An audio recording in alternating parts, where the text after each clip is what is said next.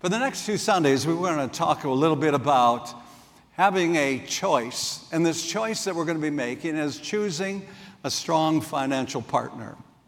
When I talk about that, there are many choices that one can make about choosing a financial partner. There are a lot of financial planners, there are investment companies, insurance companies, everyone that will try to guide you financially. Well, this morning I want to encourage you to take as your financial partner the one that created the heavens and the earth, the God that created all things. And He has a plan, yes, a plan for finances. You know, something as important as finances. You know, last Sunday I talked about, you know, grandparenting, and it was Grandparents' Day, National Grandparents' Day. And uh, some of you are not grandparents. And so you sat there kind of like, yeah, okay, we'll catch up with you next week. And at times we kind of tune things out according to our stage of life and exactly where we're at. But I assure you, there's not one person in this room that is not interested financially in your future. When I go to the museum downtown, they've got one of those things you put a coin in, it goes round and round, you know what I mean? And the grandkids, as soon as we step in the door, they're all after me like this. And if I fail, which I usually do, Sherry may have some in her purse. I've lived in a cashless society for a long time, let's put it that way. And so they love to watch that thing go down. And uh, I think all of us, you know, whether it's a house payment, a car payment, uh, school loans, there's, uh, there's pressure. And this pressure is heavy and hard. And my prayer is that throughout this series that we can lift that burden and that we can find that there's a partner that wants to walk with us, help us in all of our realm of finances. And every financial plan makes some certain and basic assumptions.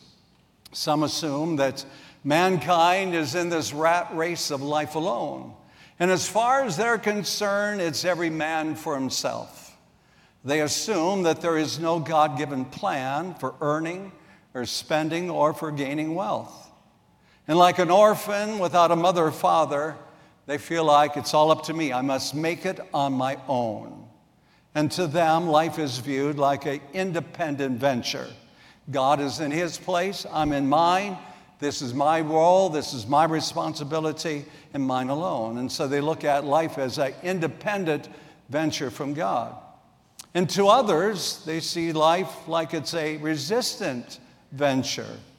They spend their lives resisting and even rebelling against God's biblical plan for finances. They believe that they have a better plan and they spend their lives resisting God's plan. Now, my heart, and more importantly this morning, I believe that the heart of God grieves for those who make life, you know, this independent or even worse yet, a resistant venture. For far too many, life has become an exercise in financial futility, past due bills, collection agencies, overdrawn accounts, foreclosure, repossession, and even the pain of eviction. One guy quipped, he said, The harder I work, the behinder I get. And I think that some of you can relate to that. The harder you work, it seems like you just can't seem to get up and over the top of the financial debt and responsibilities in your life. You see, life was not meant to be an independent or especially resistant kind of venture. Life was meant to be a partner, partnership with God. God's Word actually has a lot to say about finances. Matter of fact, the Bible is actually loaded with financial principles regarding borrowing and lending and co signing and wills, estates, inheritance, and uh, buying and selling and spending and saving, only to mention but a few of the very subjects that are found in the Bible about money. Matter of fact, you might find it interesting to know this morning that there are more than 2,000 verses in the Bible that are dedicated to the subject of finances alone. That's more than the Bible speaks about heaven, or about hell, or about faith, or about prayer. So, without a question, God has clearly established then a foundation for sound financial planning, and it's found in His eternal Word. Here is God's plan for your life. And I believe it is spelled out in 3 John, verse 2. Beloved, I wish above all things that thou mayest prosper and be in health, even as thy soul prospereth. That word prosper, there's an interesting word there in the Greek. It literally means to have a successful and prosperous journey. So, what God is saying, I want you to be healthy, I want you to be spiritually well, but I also want you to have a journey throughout life from the cradle to the grave, one that is successful and one that is prosperous. So, this morning now, I want to share with you some life changing principles about choosing a strong financial partner and how you can enjoy the help and the blessing of the Lord in your life financially. It all starts out by understanding the source of all that we possess. I want you to listen to the admonition that God gave to Israel. In Deuteronomy chapter 8, verses 10 through 14, he says this When you have eaten and are satisfied, we'll come back to those two ter- terms in a moment eaten and are satisfied, praise the Lord your God for the good land he has given you. Be careful that you do not forget the Lord your God, failing to observe his commands, his laws, and his decrees that I am giving you this day. Otherwise, when you eat and are satisfied, when you build fine homes and settle down, and when your herds and your flocks grow large, and your silver and your gold increase, and all you have is multiplied, then your heart will become proud, and you will forget the Lord your God who brought you out of Egypt, out of the land of slavery. And down to verse 17. You may say to yourself in that moment when you have built your home, you have plenty of everything, you may say to yourself, My power and the strength of my hands have produced this wealth for me. Verse 18, but remember, the Lord your God, for it is He who gives you the ability to produce wealth, and so confirms His covenant, which He swore to your ancestors as it is today. Now, notice He says there's some times that we need to be especially careful. The Bible says, when you are eaten, when you have eaten and are full or are satisfied. When you're satisfied, your stomach's satisfied, in that moment, it's kind of hard to forget that you know that there are people all over this globe that are literally starving to death. Children that are feeding themselves mud pies, trying to quench the hunger of their bodies. And so when we're full, it's easy to become proud and say, you know, I've got what I've got because I paid for it and it's all mine, I deserve it. He said, Be very careful when you have eaten, when you're satisfied, and when you're full. When you build fine houses and you settle down. He said, These two things are going to, if you're not careful, going to cause you to believe that you're the one that's made the provision for yourself. But he said, in the midst of all of that, when you have eaten and are full, and when you have built fine houses and settled down, remember who gave it to you. Remember, he says, who gave this to you. You know, friends, we enter into this world naked, and naked we shall leave. From times of antiquity, men have tried their very best to take their wealth with them. However, to date, all have failed.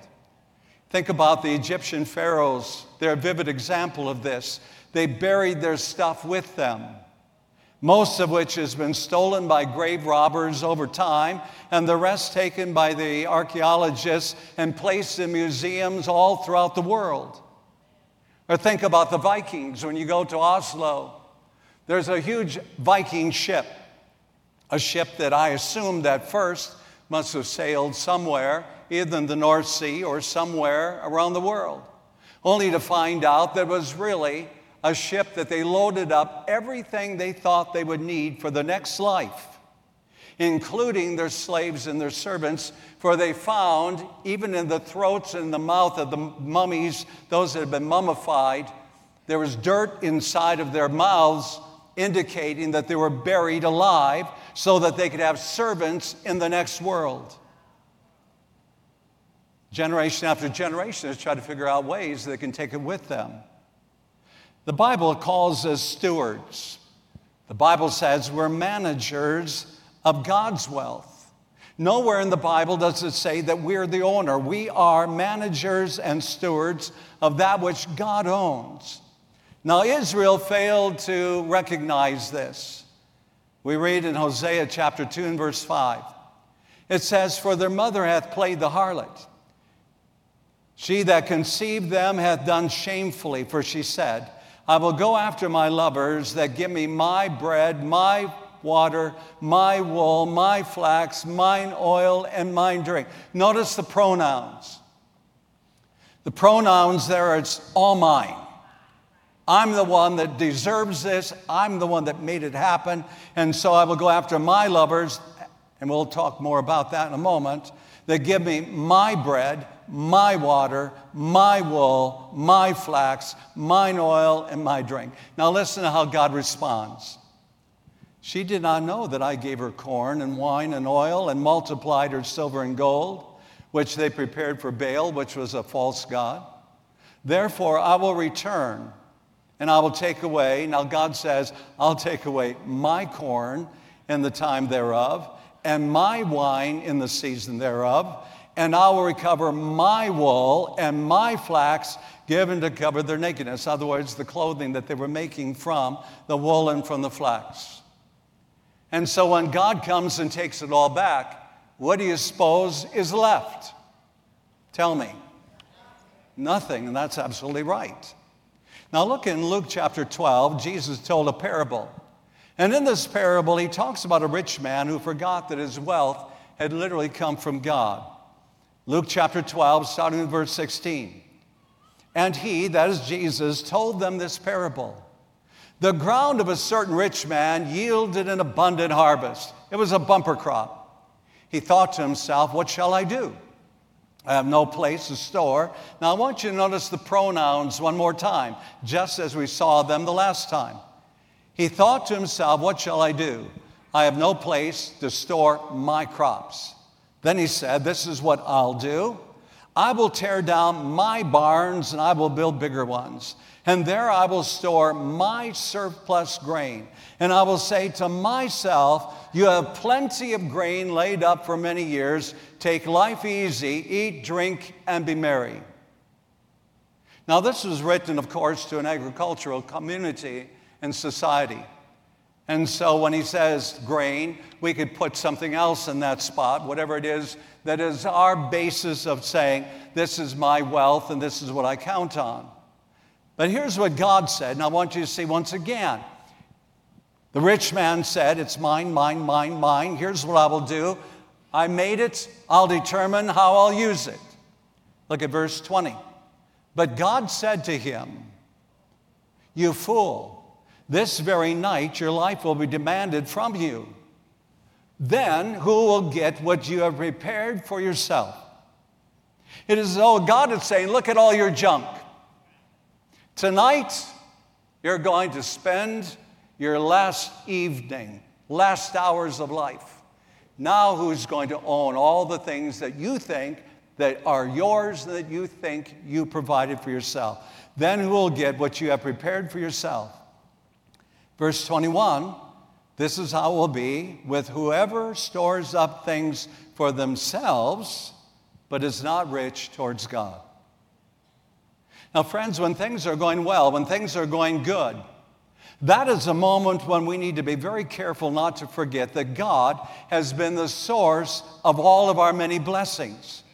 And in response to understanding that, and in recognition of that fact, then we honor Him with the first fruits, which He has blessed us with, which the Bible calls the tithe.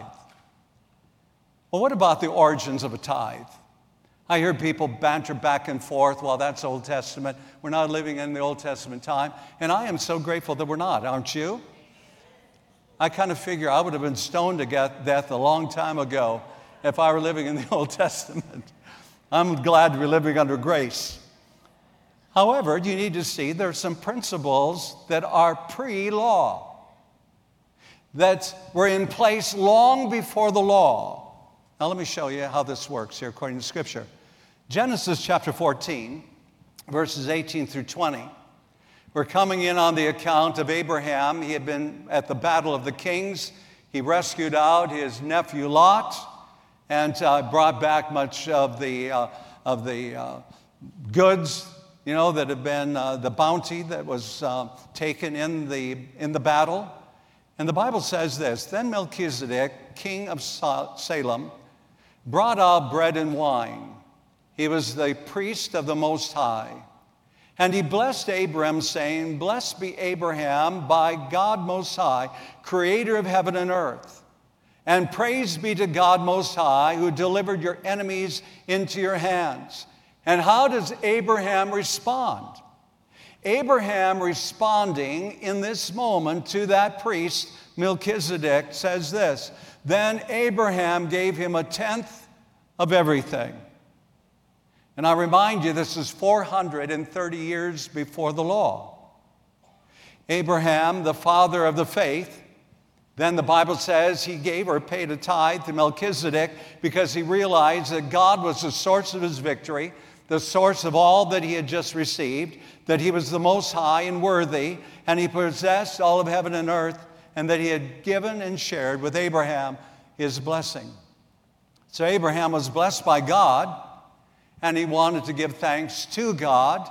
Therefore, he gave Melchizedek, the priest of the Most High God, a 10% tithe of all that he had been blessed with. And again, I remind you that this was 430 years before the law of the Old Testament was ever instituted. So, tithing then is not merely an Old Testament law. It was a pre law principle practiced by the father of all true believers, being Abraham. Abraham, however, was not the only pre law patriarch to show us what we should do in response to blessing. Look at uh, Genesis chapter 28. Genesis chapter 28, this is 269 years before the law was given. Then Jacob made this vow, saying, If God be with me and watch over me, on this journey I'm taking and will give me food to eat and clothes to wear. So if God is going to be my, my partner, He's going to go with me, He's going to help me along the journey, He'll give me food to eat and clothing to wear, so that I return safely to my father's household after 20 years of separation. Then the Lord will be my God, and this stone that I have set up as a pillar will be God's house, and of all that you give me, I will give you a what? Say it, church. I will give you a tenth, a tithe. Now, it's quite clear then from Scripture the tithing does not have its origins in the law, but rather amongst people that have been blessed by God and in turn want to return blessing back to God for God and His work. So, what about the law then? We hear that often. Well, this is an Old Testament, it's law. Well, number one, we just proved from God's Word, 430 years before the law, it was the tithe that Abraham gave to Melchizedek, and you find 269 years before the law that once again you find Jacob paying the tithe. Well, 430 years then after Abraham, tithing was incorporated into the law to support the ministry of the tabernacle. The tabernacle and the ministry of the priesthood were to be supported then by the tithe of God's people. Your ministry in all times, both then and now, takes money. It was Dr. Alan Redpath, the former pastor of Moody Church in Chicago. He tells an interesting story in his book titled The Royal Route to Heaven. And in the book, he tells this exchange. Listen to what he writes. And I quote A certain Christian once said to a friend, Our church costs too much. They're always asking for money. The friend replied, Some time ago, a little boy was born into our home. He cost a lot from the very beginning. He had a big appetite. He needed clothes, medicine, toys, and even a puppy. Then he went to school, and that cost a lot more. Later on. He went to college, and that cost a small fortune. But in his senior year of college, he became critically ill and he died. Since his funeral, he hasn't cost me a penny. Now, which situation do you think I'd rather have? After a pause, he continued As long as the church is alive, it costs money. When it dies for lack of support, it won't cost anything. A living church is a hope of the world, he said. And I'm going to give and I'm going to pray with everything I have to keep my church alive. Friends, we cannot buy our salvation, nor will we ever be able to pay for our salvation. However, through faithful tithing, we can give to our God to help bring the gospel to our city, our state, our nation, and around the world. Let me give you just a little picture of what's going on at this very moment, live at this moment. Every Sunday afternoon, when I finish up and, uh, and I begin to just kind of review the day, my staff give me all of the stats, all the numbers for the day, and everything else. And amongst them, as um, along with all of the other statistics and so on, they give me what um, is our online attendance, those and where they're from around the world. And here's what's interesting. And uh, forgive me if I repeat some of the countries or, and or cities. Here's the reason why.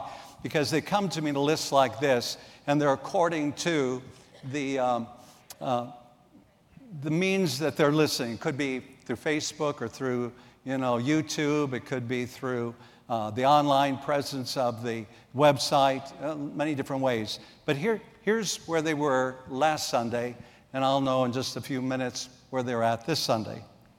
Last Sunday, we had Wisconsin, Michigan, Iowa, Illinois, Ohio, New Jersey, Colorado, Montana, Arizona, and Florida. In addition to that, we had on another, we had Wisconsin, Illinois, Florida, Iowa, Kentucky, California, Tennessee, New York, Missouri, South Africa, Mexico, Hungary. In addition to that, we had um, Puerto Rico, we had South Africa, we had Nepal, we had Ghana, there was Colombia, there was Australia, there's the Philippines, in addition to a whole bunch of others that I won't bore you with now.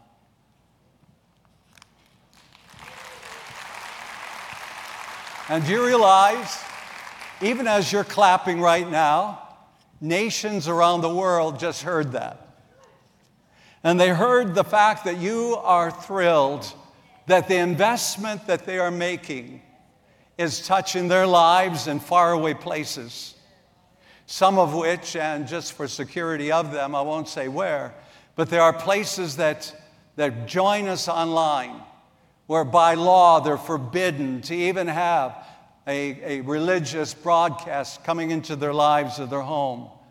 And they're online with us even right now. God is good.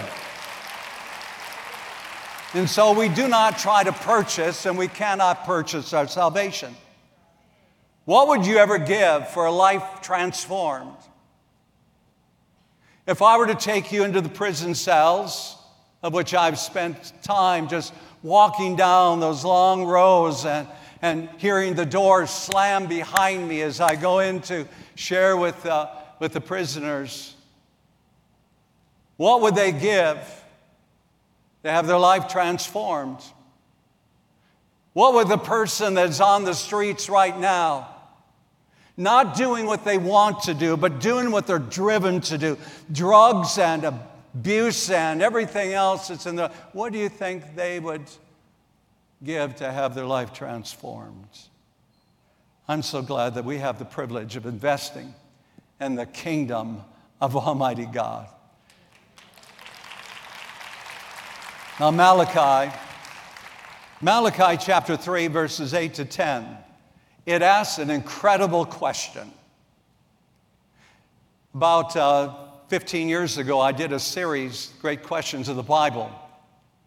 And uh, Great Questions of the Bible. This is one of the many. The first one was out of the book of Genesis when God asked the question when he comes to the garden Adam, where are you? And this question we read here of Malachi chapter 3 is one of about 10 questions that God asks in Scripture. Will a mere mortal rob God? That's a pretty incredible question, isn't it? Will a mere mortal, someone that's made of flesh and blood, someone that God has created and formed and shaped within the womb, given them a mind to think with and a body that's strong enough to go out and, and, and earn and be blessed with, will a mere mortal rob God? And then he responds, Yet you rob me. But you ask, How are we robbing you? And God responds in tithes and in offerings. Verse 9, I want you to see what the result of this is now. You are under a curse, the whole nation, because you are robbing me. Bring the whole tithe into my storehouse, that there may be food in my house. Test me in this, says the Lord Almighty, and see if I will not throw open the floodgates of heaven and pour out so much blessing that there will not be room enough to store it. Now, those are some pretty strong words. Will a mere mortal rob God? The word rob there is an interesting term because we often put it only in the fact that, you know, a robber goes into a bank or they've robbed me, you know, all this kind of thing. But it really means to defraud. Will a man rob? Will it take from God? Will it defraud? Will it defraud God? As a result of stealing from God, then, that entire generation and nation was cursed with a curse, the Bible says. And because of that, nothing went right. Can you tell at times in your life when you're fighting against God? And when God has got his hand on your back and he's moving you forward? And when he's taken you along on a journey, and the journey he's guiding and leading, and he is a partner in that journey with you, you can sense that. But they sensed something was wrong, nothing went right. Now, I would dare say there's some of you in this room right now that are living under the curse. Nothing's going right. Everything's breaking down. Bills are piling up. And you're merely treading water. You're making more than you've ever made, and yet it's not satisfying. It's not meeting the needs. You know, for a long time, I had a sign that I kept on my desk as a reminder. And here's the sign that I had on my desk When you're faced with a busy day, save precious time by skipping your devotions. Signed, Satan. Now, how many know the devil don't like you starting out your day with God?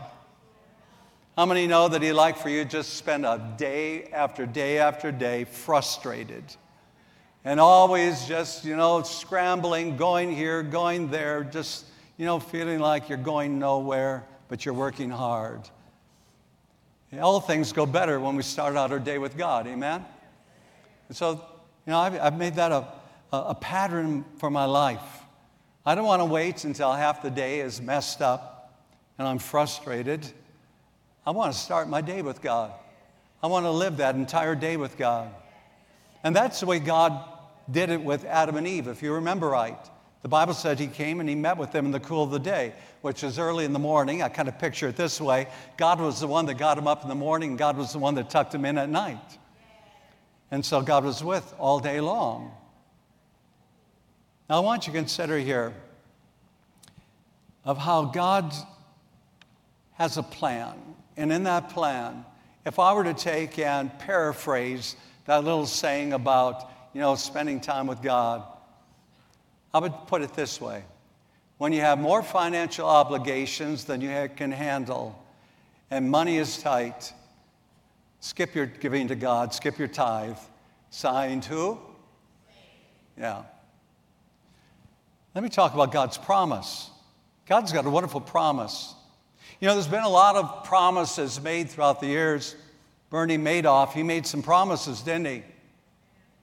And he absconded with $20 billion. Do you realize that $20 billion is equivalent to every man, woman, boy, and girl, every baby in the entire United States, every single individual about $57 was stolen from every person across the whole nation.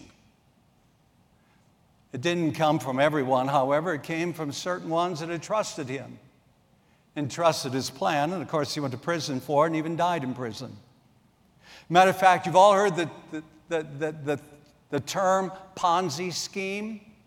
It comes from the name of a man by the name of Ponzi. Ponzi, he took advantage of people, and this was many, many years ago, where it gets its name, and he absconded with over $9 million long ago. And so we find a lot of promises out there. And who do you trust? And like it says in the back here, choosing a strong financial partner. Can we push this together and have partnership with God? Now look at Malachi chapter 3 and verse 10. It says, Bring the whole tithe into my storehouse, that there may be food in my house. Test me in this, says the Lord Almighty, and see if I will not throw open the floodgates of heaven and pour out so much blessing, there is not enough room to store it. Look at verse 11. So, God's first promise is He's going to do what? He's going to open the floodgates of heaven. Have you ever seen floodgates open up on a dam? It's an amazing sight. I was in Phoenix back in 1980 when they had the 500 year flood. Those of you who've ever been through Phoenix, you know it's not given to big rains. But this was a 10 day rain that rained almost nonstop. The Salt River, which is normally dry, was running all the way to the top of the Maricopa Bridge. They shut the bridge down thinking that the pylons would wash away. I went down along with uh, some other members of, of my family that live in Phoenix. And we stood alongside the river, and it was the most amazing sight. There were houses that were washing by. There was cars that were tumbling and washing by. This was a stream that was just absolutely amazing. And so a few days after seeing that sight, we went up to the Roosevelt Dam.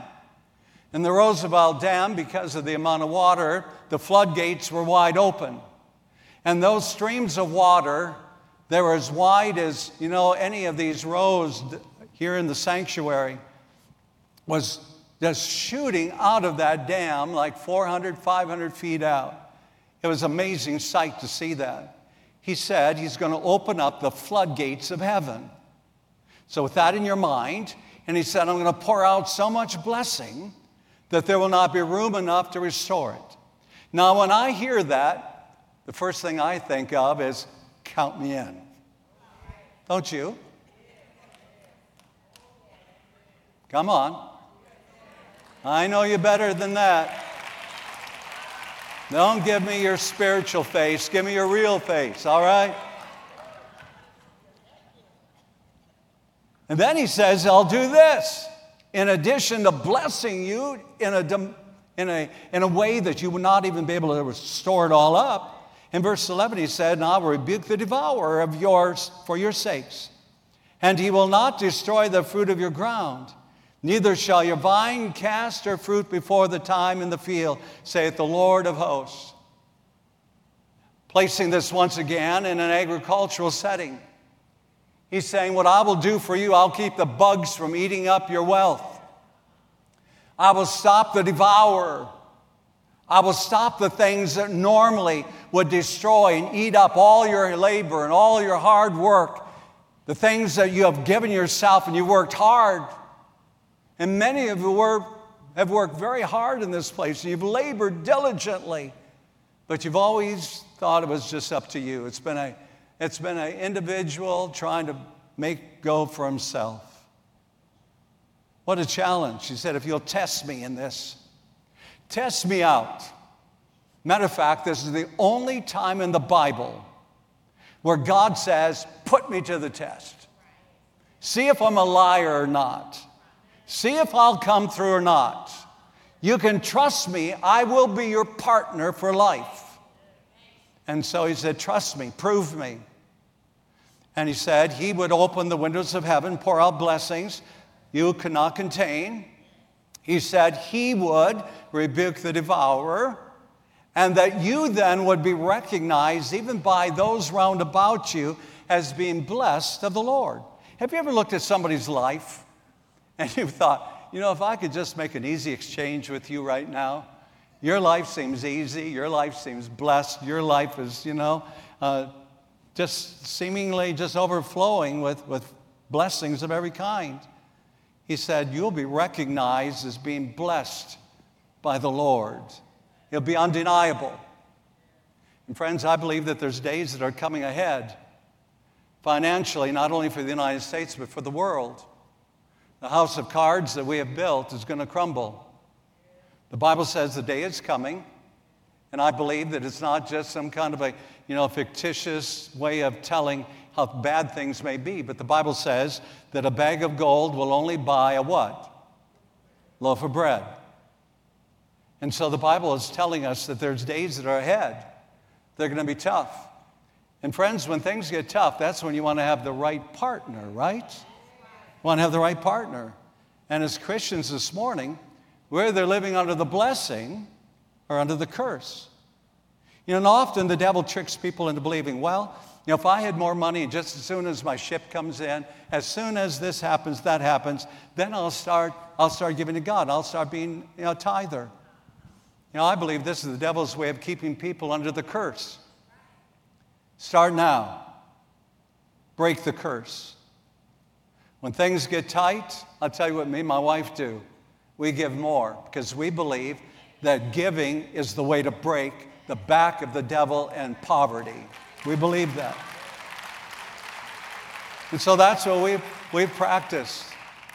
And friends, it's worked. And I've seen the hand of God time and time again. Coming up this December 28th, it'll be 50 years that I said, I do. 50 years of God's blessing. When things get tight here at Discover Church, you know what we do? I gather together with my board of directors and my board here, and we say, How can we invest somewhere else? How can we give to someone in another ministry?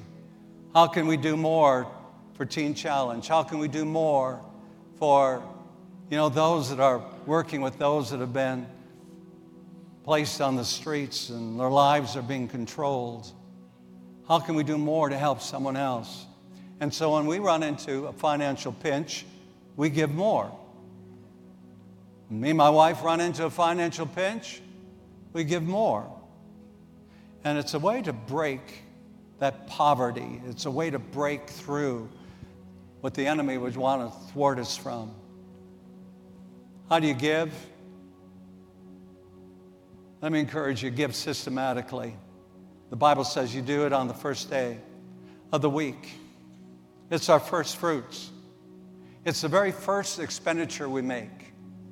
That's the very first thing that we have done, Sherry and I, all of our married life. And I think of the words of David. It was King David that said, You know, I've been young and now I'm old. He said, I've never seen the righteous forsaken, nor his seed begging for bread. He said, God has been faithful. God has been the one that's been my partner all life long. And out of that partnership, when others did not have, God saw to it that we had. Exodus 23 says this The first of the first fruits of thy land thou shalt bring into the house of the Lord thy God. Let me encourage you learn how to be generous. That's not our natural bend. If I were to take you over to the nursery this morning, I promise I could get a little person, little tyke, very angry with you if you take a toy. Mine. One of the first words they learn mine. Mine. And what's in your hand? That's mine too. Matter of fact, my blocks, that block in your hand, mine. Matter of fact, all the blocks in the world belong to me. And somewhere along the way, that transfers from, from the nursery and it becomes a lifestyle. Learn to be generous. You know, the Bible says this whoever sows sparingly will also reap sparingly, but whoever sows generously will reap generously. Each of you should give what you have decided in your heart to give, not reluctantly nor under compulsion, for God loves a cheerful giver. Let me also add God will take from a grouch.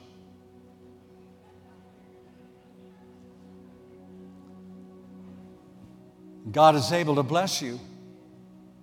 Look at the last part of that verse.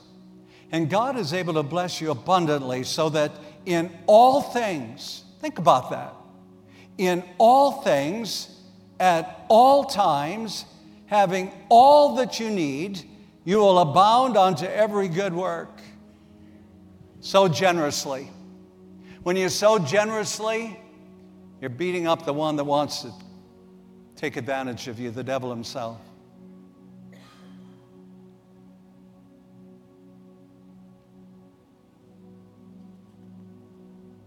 Tithing is more than a spiritual topic. Tithing is more of a spiritual topic than a financial one, writes Dave Ramsey. It is not about the money, it's about the heart. It's about living with the attitude that we've been blessed to be a blessing. How frustrated are you today financially? Who have you got for a financial planner? Let me recommend the God that loved you, created you, and the God that said, Let there be light, and there was light. The one that has shaped and formed your life and your days the one that said, I'll never leave you, I will never forsake you. The one that said, I know the plans I have for you for hope and for a future. Let's be people that are generous. And let's take God, let's take Him as our strong financial partner for life. I want you to bow your heads. Lord, you know the struggle Lord, that some face in this moment, Lord, because they think about money and they think money is dirty, money is evil. What we do with it can be, but in and of itself, it is certainly not. And that you have wanted a people that you could, you could cause to be the trophy of your blessing. And first, you chose Israel in Israel after they got everything they wanted. They got their homes, they, they'd eaten, they were full, their barns were filled to the roof. Then they began to think, I, I deserve all of this. I, this is all mine. And you said, No, I'll return. I'll take back what belongs to me if you want to see what really is yours. I pray, oh God, that we would learn how to be generous no matter what the culture round about us is teaching us. Father, I pray that those that have had such a struggle financially, they're tired of the bill collectors, they're tired of, of the threats that they will soon be evicted, behind on the rent. Their car is soon to be in hock, all of these things. Father, I pray Lord, as they begin to trust you, and as they bring the first fruits to you, saying, Lord, this makes no sense in the natural, but if you said it, I believe it, that settles it, and that's the way I will live my life. It's a step of faith. And Lord, I pray that the things we've shared today will help men and women, Lord, to come out from underneath that heavy heavy load. That when they waken in the morning, they're, they're sick to their stomach thinking about one more day of just going through the grind and really making little to no headway. I pray, oh God, that we learn to trust in you. And I thank you, Lord, that we can. And that we can give our lives to you. We can trust you with, with our resources realizing that first and foremost, it's all come from you.